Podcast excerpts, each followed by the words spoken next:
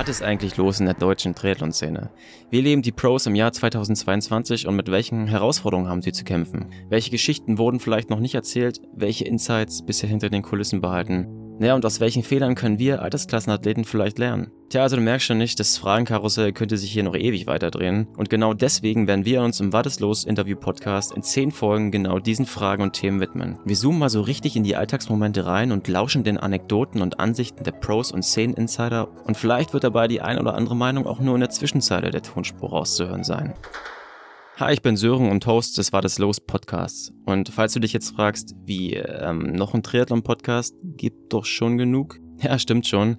Aber das Ding ist, mir reicht das noch nicht und mein Warum kennst du jetzt schon. Es sind nämlich all diese Fragen und Perspektiven, die mich selber total interessieren und die wir uns wahrscheinlich hier und da immer mal wieder stellen. Du kannst dich also jetzt jeden zweiten Mittwoch auf eine neue Podcast-Folge mit einem Pro oder Insider aus der deutschen Triathlon-Szene freuen. Und an dieser Stelle könnte ich jetzt sagen, hey, abonniere meinen Podcast, du findest den Watt is los Podcast ab 2. März auf allen Plattformen, wo es Podcasts gibt. Yay, abonniere!